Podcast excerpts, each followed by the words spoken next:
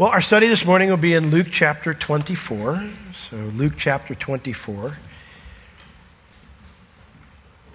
And yes, we will cover the whole chapter.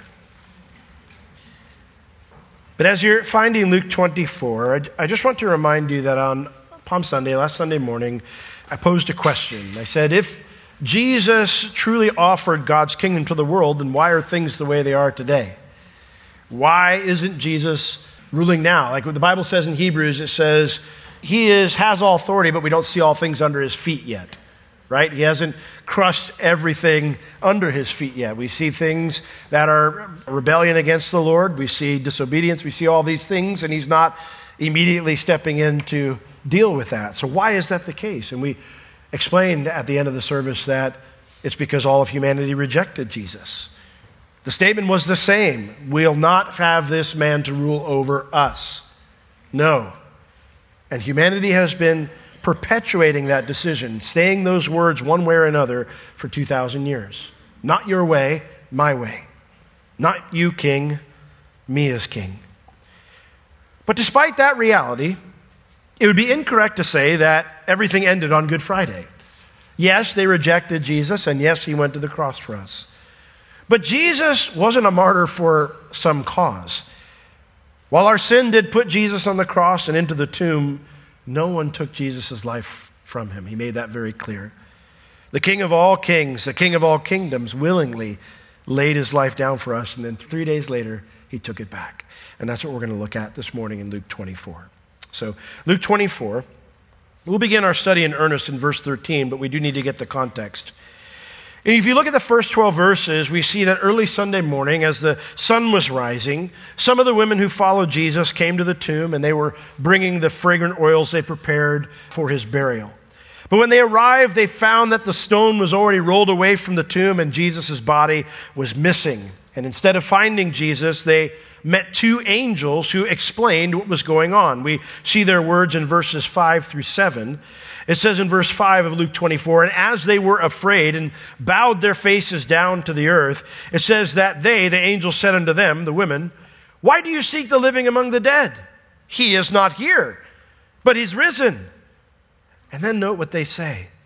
Remember how he spoke unto you when he was still in Galilee, saying, The Son of Man must be delivered into the hands of sinful men and be crucified, and the third day rise again. They explained to these ladies who had come early to anoint Jesus' body for burial, they explained the king already ex- told you, he told his subjects exactly what would happen. But all they heard was Jesus is going to be arrested and crucified. That's all they heard. Once they hear that part, it was over because they couldn't fathom anything past death. I remember I, I had a youth leader years ago, and, and, and they were a, a nurse, and they were ministering to a, long term care individual, an older gentleman, and, uh, and he had had serious surgery, and he was, it was a long term recovery. And so it was on, he uh, she had gotten to know him, and, and, uh, and over time, you know, as he's recovering and he was leaving, it was his last day, and she said to him, What, what are you going to do now? What are you going to do next? And she said, Well, I'm going to go home and I'm going to I'm going to enjoy being healthy for a bit. And okay, what next? And he says, Well, I'm, I'm probably going to retire. I, I, can't really work uh, forever. You know, clearly this is taking a toll. And she said, Well, then what next? And he said, Well, I'll, I'll, probably go on, go on vacation. You know, I'll, I will go see some things we've never done, travel, some places we've never been to with my wife. And, and what next? Well, then I've got a lot of grandkids. I'll probably just, you know, spend the remaining days with my grandkids. And she goes, Well, what next? And he said, Well, then I, I imagine I'll probably die. And then she said, And what next? We don't, we don't plan for what's next usually.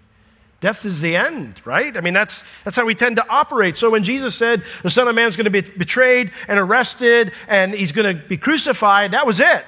They didn't listen to the rest of the words because they couldn't see anything, could fathom anything past death, not even from the one that they believed was the promised king.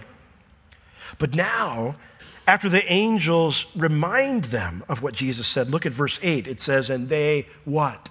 They remembered his words. Wasn't it they didn't hear them, they didn't lay hold of them. And so now, after the angels remind them, they remember. And you know what? This might be the first time anyone, any one of Jesus' followers believed his actual claim of being the king, instead of just believing that Jesus fit their expectation of who the king would be. But they wouldn't be the last to come to that realization. Because when they go back to tell everyone that they've met angels and that the angel said Jesus is, is alive, they go back and no one believes them. We read that in verses 10 through 12. You can read the details on your own. We know from another gospel, Peter and John go to the tomb. John steps inside the tomb and immediately believes he's the only one. But then Peter walks out and he's just perplexed. He doesn't understand what's going on. And then we get to verse 13 and we see that two other disciples who heard the woman's testimony. It's fascinating all the responses to their testimony, right? You got two who run immediately to him, the rest of them are just kind of twiddling their thumbs. And then you got these two dudes who just says, "We out. We're out of here." They decide not just to leave the city, but to travel seven miles away to a village called Emmaus. Verse 13, and behold, two of them went that same day to a village called Emmaus, which was from Jerusalem about three score furlongs, which is about seven miles. I don't know exactly what they plan to do at Emmaus. I don't know if they maybe had prior plans to go to Emmaus. All I know is they leave Jesus behind in Jerusalem. And if you believe Jesus is still alive, you're not going anywhere. But they don't. And yet, they can't stop thinking about Jesus. Look at verse 14. And they talked together of all these things which had happened. And it came to pass that while they communed together and reasoned, Jesus himself drew near and went with them. Now, they're talking about everything that's happened. They talked about Jesus' arrest, the triumphant entry, probably the whole ministry that they'd followed him. Then they talk about his crucifixion. And then now the news that the ladies, they've gone to the tomb, angels have met them, and they say Jesus is alive, but nobody saw a body. And so the word here, reason, it means to have a back and forth dialogue. There are moments where they're, they're coming up and they're coming down in the dialogue. They're talking, and like, what do you think about all that? What do you mean what I think about all that? Dead's dead, man. Yeah, but I mean, but they've been with us the whole time. They're not crazy. Well, but yeah, I know they're not crazy, but dead's dead, man. Yeah, I know, you're right. Dead's dead. They're going back and forth. I don't know what the words were, but they're having this conversation back and forth. And they're just, the more and more they talk, they're just getting more and more down. And as they're having this conversation back and forth, while that's going on, Jesus pulls up beside them.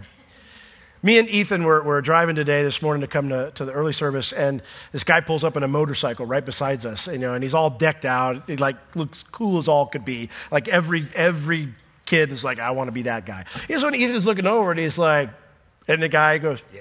You know, yeah, he just pulls on up, and then, you know, he's off, you know, because I'm in a Corolla. So.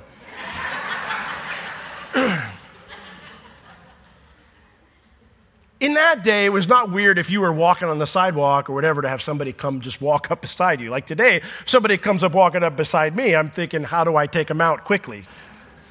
Back then, you didn't travel alone. You traveled in large groups because that was how you stayed safe. And also, the culture was different.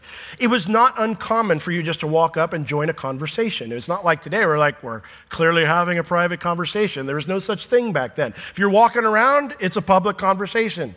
So the Middle East is just a different culture, still is today. And so Jesus walks up. He doesn't say anything right away, he doesn't join the conversation, but he does do something. Look at verse 16. It says, But their eyes were holden, the King James says, that they should not recognize him, they should not know him. Now, that phrase, we're holden, it doesn't, it doesn't tell us exactly what he did.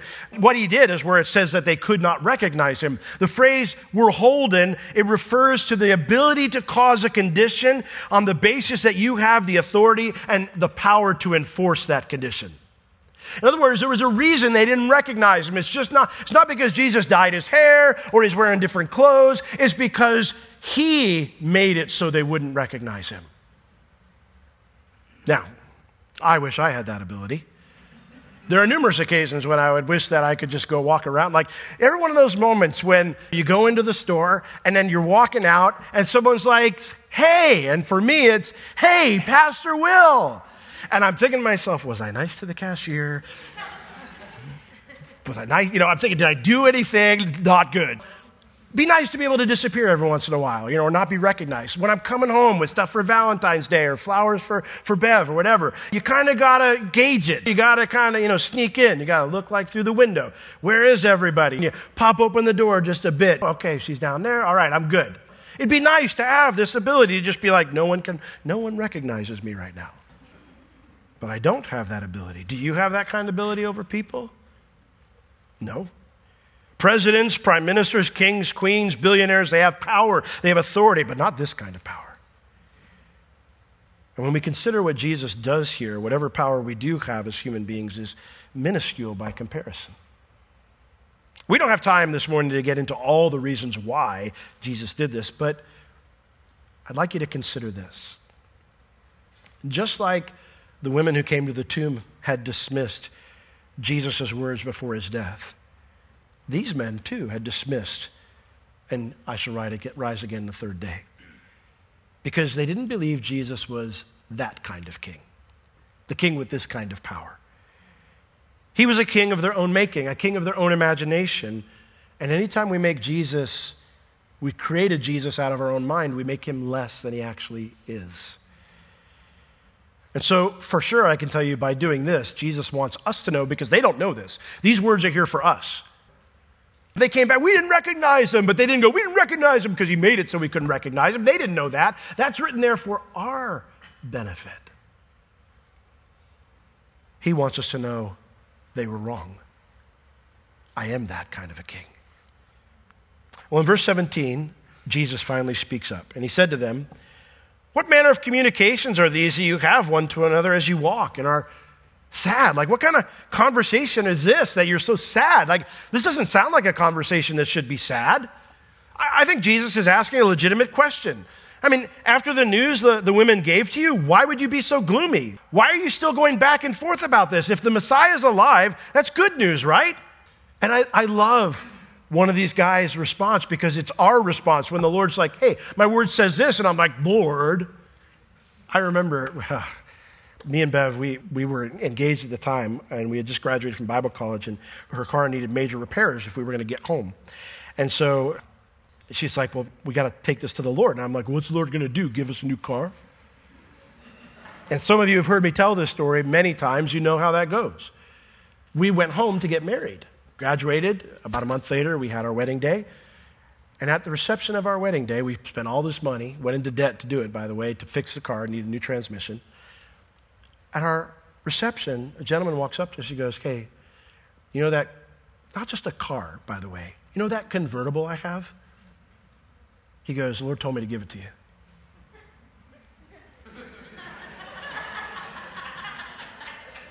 the Lord shall supply all your needs through his riches and glory. Right? And sometimes he goes even way above and beyond that. But Cleopas' response, this is one of them, Cleopas responded and said, It's incredulous.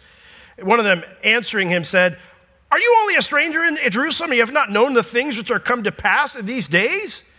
I mean, you would have to have your head under a rock to not know why we're going back and forth about this. Everyone's talking about this. And then I love Jesus' response. He said unto them, What things? What's everyone talking about, Cleopas? Huh. I had, I don't know, it was like two, three weeks ago, and I was really down for a couple days, and, and Bev's like, What's going on? And I just said to her, I said, you know what? I think I just need to get off the news. I think I just need a break. Seriously, guys, we serve a risen Savior. What things are we talking about? What things have us all up in arms and confused, and we're like, I don't know, I don't know, you know? I mean, we look at that, look out there like somehow like God's out of control, or that He's not powerful, or He's not alive. They're going to take stuff from us. So, I serve the King who who owns everything. And nothing happens to me that doesn't pass through his hands. I'm not saying that's okay for people to do. Don't understand what I'm not saying. But my point is, we don't need to be all up in arms and worried about this stuff. My life is his. He owns everything. He's the king of all kingdoms, he's the king of all kings. My life is his. And if he were to count me worthy to suffer for his name, well, that's a part of serving the king, isn't it? What things? Jesus asks. Isn't it fascinating that Cleopas, in his answer, he gives the same answer that we saw Jesus' followers give after the triumphant entry when people said, Who is this? And they said, Well, this is Jesus of Nazareth, a prophet from Galilee. Look at what Cleopas says. He says, Well, they said unto him, well, not just Cleopas, they both say to him concerning Jesus of Nazareth. What do you mean, what things? It's about Jesus, which was a prophet, mighty indeed in word before God and all the people. If you, if you go back to Matthew 21, verses 10 and 11, it says the same thing. When he was come into Jerusalem, and all the city was moved, saying, Who is this? And the multitude said, Well, this is Jesus, the prophet of Nazareth of Galilee. In other words, these guys' opinion about Jesus hadn't changed. It hadn't changed in those three days.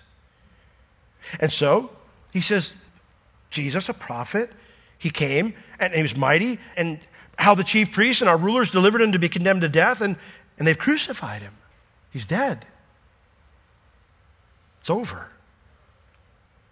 Nothing had changed in these guys' mind from the triumphant entry to today. Jesus was still just a prophet. Even though they had been hoping he was more, which is why they're sad. Verse 21. But we, we, we weren't just part of the crowd, we were his followers. We thought he was the guy. We trusted that it had been he which should have redeemed Israel. And beside all this, Today's the third day since these things were done. It's, it just happened three days ago. Still, the disappointment, the confusion, it's still pretty raw. And then to add to the problem, verse 22 Yea, and certain women also of our company made us astonished. They said shocking things, crazy things, which were early at the tomb. And when they found not his body, they came saying that they'd also seen a vision of the angels which said he was alive. And then certain of those which were with us, they went to the tomb and they, they did find it like the women said, but they didn't see him. So that's why we're talking. No, no body. They made a claim, but it's ridiculous, right? I mean, none of us have seen him. Surely, if he was alive, he would have come to one of us, right? You see, similar to the women who visited the tomb, when they didn't see a body, they assumed he was still dead. They didn't assume that the body had moved, like the body was moving again. They didn't remember Jesus' teaching about the resurrection because they had never believed it. Which is why Jesus responds so severely in verse 25.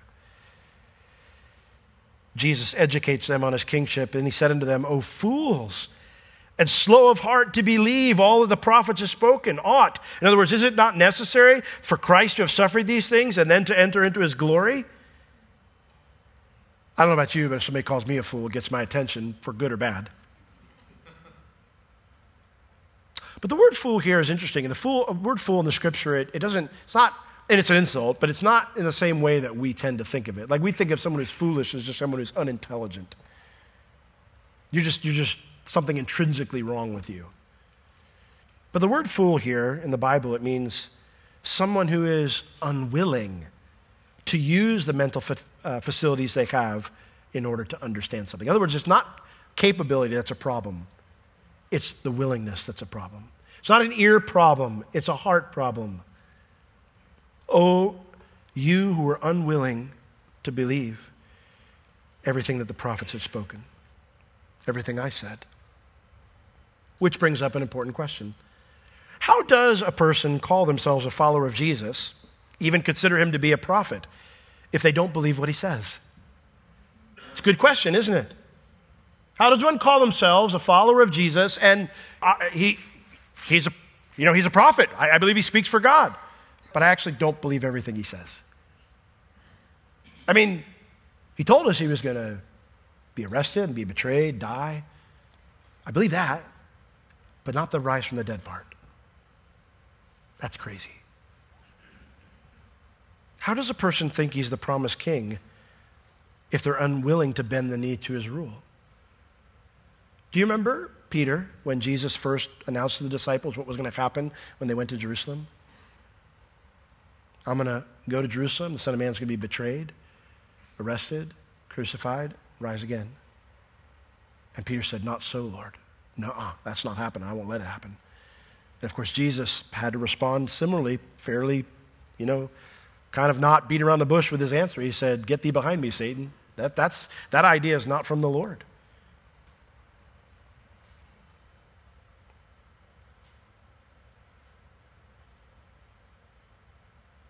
Is a conundrum, isn't it? Well, I follow Jesus. Yeah, but you don't believe what he says. Oh, he's a prophet, but you don't really believe it because you don't reject, you don't believe all his words. So what is it that you believe? It's a conundrum. And so Jesus walks them through the scriptures to show them exactly who he is. Verse 27 And beginning at Moses and all the prophets, he expounded unto them, explained to them in all the scriptures the things concerning himself. From out of all the prophets, from Genesis all the way to Malachi, Jesus explained every prophecy about himself. Now, that's a Bible study I'd like to hear. But I guarantee you, this wasn't the first time they'd heard teaching on those scriptures. Not the first time at all. The problem was they'd blocked them out because those scriptures didn't fit their idea of the promised king. Now, we studied on Good Friday why Jesus needed to die. Isaiah 53 6. All we like sheep have gone astray. All of us have turned to our own way. And so the Lord has laid upon him the iniquity of us all. That iniquity, that rebellion that's in our hearts, that's in all of our hearts. It says, I'll not have this man to rule over me.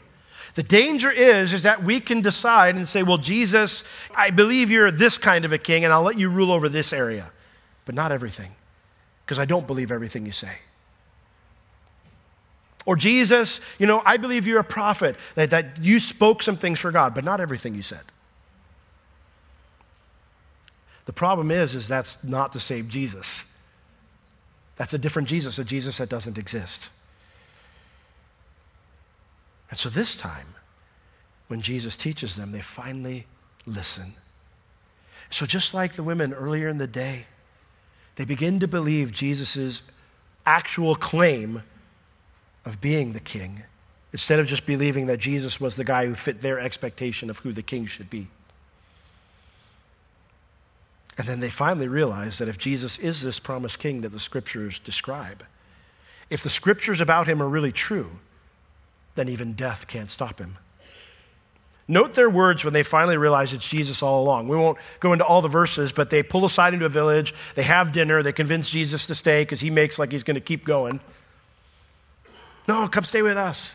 And they want to, want to hear more. And so they stay. And then Jesus breaks the bread and he passes it around, which would have made two things very visible. I don't know if that's what opened their eyes or if he just decided, I'm going to let them recognize me now. Either way, works. But the moment they recognize Jesus, he vanishes out of their sight. And in verse 32, they said to one another, now it's a different back and forth dialogue. Did not our heart burn within us when he talked with us by the way and while he opened to us the scriptures? What happened for three and a half years? Because the heart was slow to believe. It didn't believe. But now it was different. That word uh, to burn, it means to continually ignite. Every time Jesus would take them through the scriptures, another part of the scriptures about him, it's, it's like lighting a fire again or pouring lighter fluid on it. Just, it kept being reignited again and again and again and again. Bit by bit, the truth of who the Messiah was that power ignited their hearts, not with a hope that Jesus would be what they wanted him to be, but with the reality of who the King of Kings was and the fact that the King of all kingdoms was in their midst. And so that even though it was dangerous to travel this late at night, they rushed back to Jerusalem to tell the apostles. Verse 33. And they rose up the same hour, immediately. And they returned to Jerusalem and they found the eleven gathered together and those that were with them. So they find everybody's all together, but they can't even get a word in because as soon as they get there, they were already talking about something. They said, The Lord has risen indeed and has appeared to Simon. When they get there, they can't share their story because Jesus apparently already appeared to Peter. Now, wait a second. How's that possible? If Jesus has been with these two guys most of the trip, how do you have time to meet with Peter, who's still in Jerusalem that's seven miles away? Well, they get their answer in just a second. They tell their story, and then verse 36 says, As they thus spoke, as they're telling the story about what Jesus just did, Jesus is like, Shalom. Boom, he just appears right in their midst and says, and he has to say shalom because they're not thinking shalom. I had the other day, I was in my office and, and I was dialed in, man. I was like, I was studying, I was dialed in. I keep my door open most of the time, but I was dialed in, my door was open, and I, all of a sudden I hear, Pastor Will. I was like, hearing things, whatever, tapping away. And I hear it again, Pastor Will. I'm like, I, I, so I, thought somebody, and I turn over, and there's an individual who's serving at the church, and, and they were just saying hi, but I didn't think they were saying hi. I, I, didn't expect a person to be there. And I immediately just jumped. You know, I was like, ah, I almost fell out of my chair. Immediately, I was like, oh, okay, it's just so and so. This is good. It's not a bad thing. They're not expecting Jesus to be there. They were terrified, verse 37 says, affrighted, thought he was a ghost. I can't do that. I can't just pop in on people. No human being can. Jesus could spend all his time walking and talking with these two and still meet with Peter way back in Jerusalem because he's not like any other human being. He has power over the grave and he has power to be anywhere he wants to be as soon as he wants to be. Because he's not just the King of England, he's not just the President of the United States, he, like all these things that, that we would look at as you know, titles that are important or positions of power. He's not just a prime minister of a country. He's the King of all kings, Lord of all lords. No other king can claim to do this. No other ruler can contend with this. Now, Jesus had been telling them that the entire time, but it's only now that they finally believe. Jesus puts them at ease for a few verses. They have a meal together. He says, Hey, got anything to eat? He puts them at ease. I'm not a ghost. You know, I'm flesh and blood. I, touch me. And then in verse 44, we see he re explains to them. He said to them, These are the words which I spoke unto you while I was still with you, that all things might be fulfilled which were written in the law of Moses and in the prophets and in the Psalms concerning me. This is everything I've been, I had been teaching you for three and a half years, but let's, let's cover it again. Verse 45. Then he opened their understanding that they might understand the scriptures. He taught them again, all the way from start to finish. And this time, this time they finally believe. Now, this is the part where we need to pause and we need to do some self examination. We need to ask ourselves some important questions because it's easy in the last two Sundays and Good Friday to look at the disciples and be frustrated with them, be critical of them, to look at the religious leaders in Israel and be frustrated with them, to look at the Romans, be frustrated with them, to critique them. But the question we need to ask ourselves this morning is what do I believe about Jesus? What do you believe about Jesus? Because what you believe about Jesus is going to impact how you respond to the end of this chapter. Is Jesus a king that you fashioned out of your own thoughts of what a king should be? Or is he the king of kingdoms, of all kingdoms, the king of kings, the Lord of lords, the one with the power over the grave, and therefore the one with power over you? Which one is it? Is it a king you fashioned with your own mind? You've crafted with your own mind and say, well, he's like this. Not like this, even though the Bible says he's like this, but he's like this. Which one is it? Because those are two very different Jesuses. Is he just a prophet? And therefore you can believe some of the things he says, but don't have to believe everything he says? Or is he the promised Son of God, become a man in fulfillment of all the scriptures? You see, if, if my conception of Jesus is similar to the disciples, the one the disciples had before his resurrection, then I'm going to become disillusioned with God when he doesn't meet my expectations of how I think he should treat me. I, I won't look to him as, as the answer for the problems I'm facing in life. I, I will lean on my own understanding.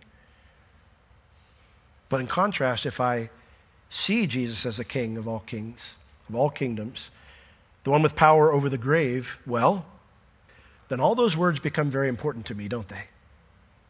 They matter because he's not just some dude. He's not just some guy. He's not. There are people that have spoken into my life over the years. I've had bosses that I've, I've learned from their example. Man, that's, a, that's how you lead people, or that's how you, you handle a business, or that's how you conduct yourself in society. But then there were other things I would see and I go, yeah, but I don't agree with that, or that's not right. I wouldn't do it that way. I've had mentors. I've had people who've influenced my life I've thought, man, have, I, I want to be like them in this way, this way, and this way, but not every way because there are flaws there too, right? So is Jesus just like another one of those people? Because that's not who he says he is. He says he's the King of Kings and the Lord of Lords. And when I see him that way, I'll be convinced he knows what he's talking about and that he also has the authority and the power to make it happen. Why is that important? Well, Paul the Apostle said two very interesting things about the power of Jesus' resurrection. You can study these passages a little bit more on your own time, but Philippians chapter 3 and Ephesians chapter 1, Paul brings up the power of the resurrection in both those passages. In, in Philippians chapter 3, I'm just summarizing for you, but Paul says, I had it all figured out. I had life figured out. I, I had my plan in place, and I had done everything I needed to do to achieve that plan. I had accomplished all my goals. I was sitting in the spot that I was designed to be in, that I had designed for myself to be in. I was a Pharisee of the Pharisee, a Hebrew of the Hebrews, member of the Sanhedrin. I, I was faithful. People looked up to me. I, had, I, I, was, I was, concerning the law, I was blameless. I had achieved everything I set out to do. And now he says, I consider it all rubbish. For what? He said, I leave all these things behind for the pursuit of knowing him, the high calling of knowing Jesus, that I may know him and the what? The power of his resurrection, being made conformable to his death. He says, I have not attained that for which I was, I have not apprehended that for which I was apprehended. I haven't reached the goal yet of knowing him that is my pursuit now. And I leave all these other things behind. I was on this path, but not anymore. My pursuit now is to know Jesus. I want to experience Him. I want to know Him. I want to experience the power of His resurrection. I want to live a life in light of His resurrection. The second time that Paul mentions it is in Ephesians chapter 1 when he's reciting a prayer that he prayed for the Ephesian believers. He says, I'm praying that you would know I'm going to read it so I don't mess it up. What is the exceeding greatness of his power to us who believe? Like if you believe today, Paul says, you need to understand something. I pray that, that I pray that for the Ephesian believers that you would understand something, that, that there's a power of God directed towards us. And it's according to, he says, the working of his mighty power, which he wrought in Christ when he raised him from the dead and put all things under his feet. The same power that raised Christ from the dead is available and directed toward you in whatever you're going through right now. Paul wanted to know Jesus, to live in his power, and he wanted others to experience the same. And with that in mind, I want to finish Luke 24. So, Luke 24, Jesus, after he gives the Bible study, he gives the exhortation. Where do we go from here? Where do we go after the resurrection? In verse 46 of Luke 24, he said unto them, Thus it is written, and thus it behooved or was necessary for Christ to suffer and arise from the dead the third day. This is, this is it, guys. See, that's the end of the study.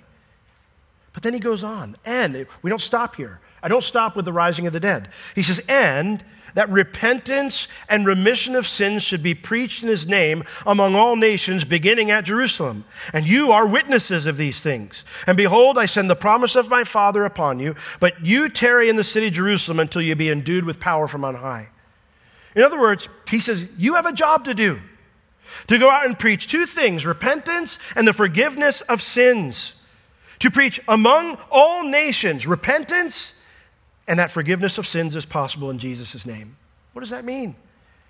What is repentance? It means to change one's mind. You need to go out and tell people, like I'm telling you right now, you don't have to continue living as a rebel to God. You don't have to serve a God who isn't real because you've created him out of your own head and your own heart. You can recognize your rebellion and you can decide to turn away from it because there's someone waiting with open arms if you do. You see, the king who has power to lay down his life and to take it right back again, he does not hate you and he doesn't want you to perish. He wants to forgive you and he will if you'll repent and place your trust in him and what he did for you on the cross. That's why we call it good news. The king who has power over death invites you to be part of his team of witnesses, to know him intimately, and then to tell others of his great love, just like I'm telling you right now. If you don't know the Lord today, or if, or if you, maybe you've been in church, or maybe you've been religious, maybe you've even read a Bible, but the Jesus that you've been following is a Jesus of your own creation. And it's not the King of all kings and the Lord of all lords, including you, then I want to challenge you this morning to repent, to stop being a rebel, to stop conjuring a God out of your own mind, and to turn to the one who loves you and offers forgiveness for everything, who offers an intimate relationship with Him where you can know the power of His resurrection. In a moment, we're going to pray, and I'm going to give you an opportunity to make that decision. And my encouragement to you is don't say no.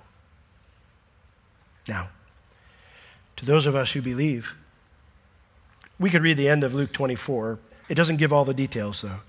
Matthew actually is the one who tells us the last thing Jesus said to the disciples, and it's this All power and all authority is given unto me in heaven and in earth. Therefore, Go and make disciples of all nations, baptizing them in the name of the Father, the Son, and the Holy Ghost, teaching them to observe all things whatsoever I have commanded you. And lo, because I have all power, because I have all authority, because I'm alive, lo, I am with you always, even unto the end of the age. Have you experienced the power of Christ's resurrection? Because if you have, you know this means everything. We serve a living God. You know that's what this is all about. And so embrace him moving forward from this Easter Sunday. Celebrate him, worship him, because he is the King of all kingdoms. Amen? Let's all stand. Lord, we hail you as King this morning. It's your right, you're worthy. Lord, whether we do it or not, it doesn't change who you are. You are the King of all kings, Lord of all lords. And so, Lord, we, we recognize that this morning. We choose to say, Lord, I'm not the king. And we choose to believe your words, all your words.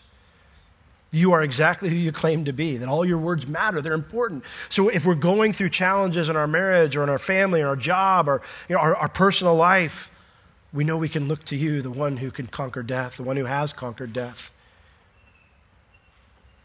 the one who just need speak the word. And then, Lord, recognizing that you have already spoken words in all those areas, that will follow you in all those areas we can experience that powerful resurrection life in ourselves. We want that, Lord, and we yield to that. We celebrate you this morning. And then, Lord, I don't, I don't know every heart here this morning, but you do.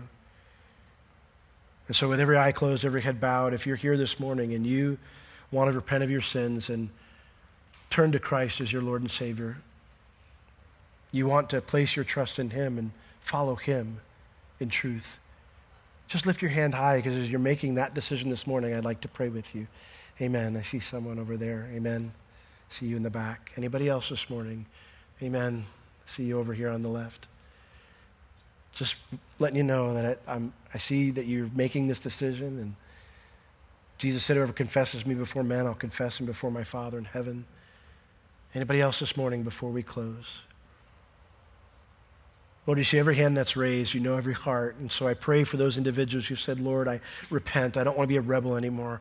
You are this king. I believe it. I believe all your words, and I want to follow you with my life. Lord, will you wash them clean? Will you make them your child? Make them born again right now, and, and then draw them close to your side that they might begin that journey of truly knowing you. We pray in Jesus' name. All God's people said, Amen. Amen.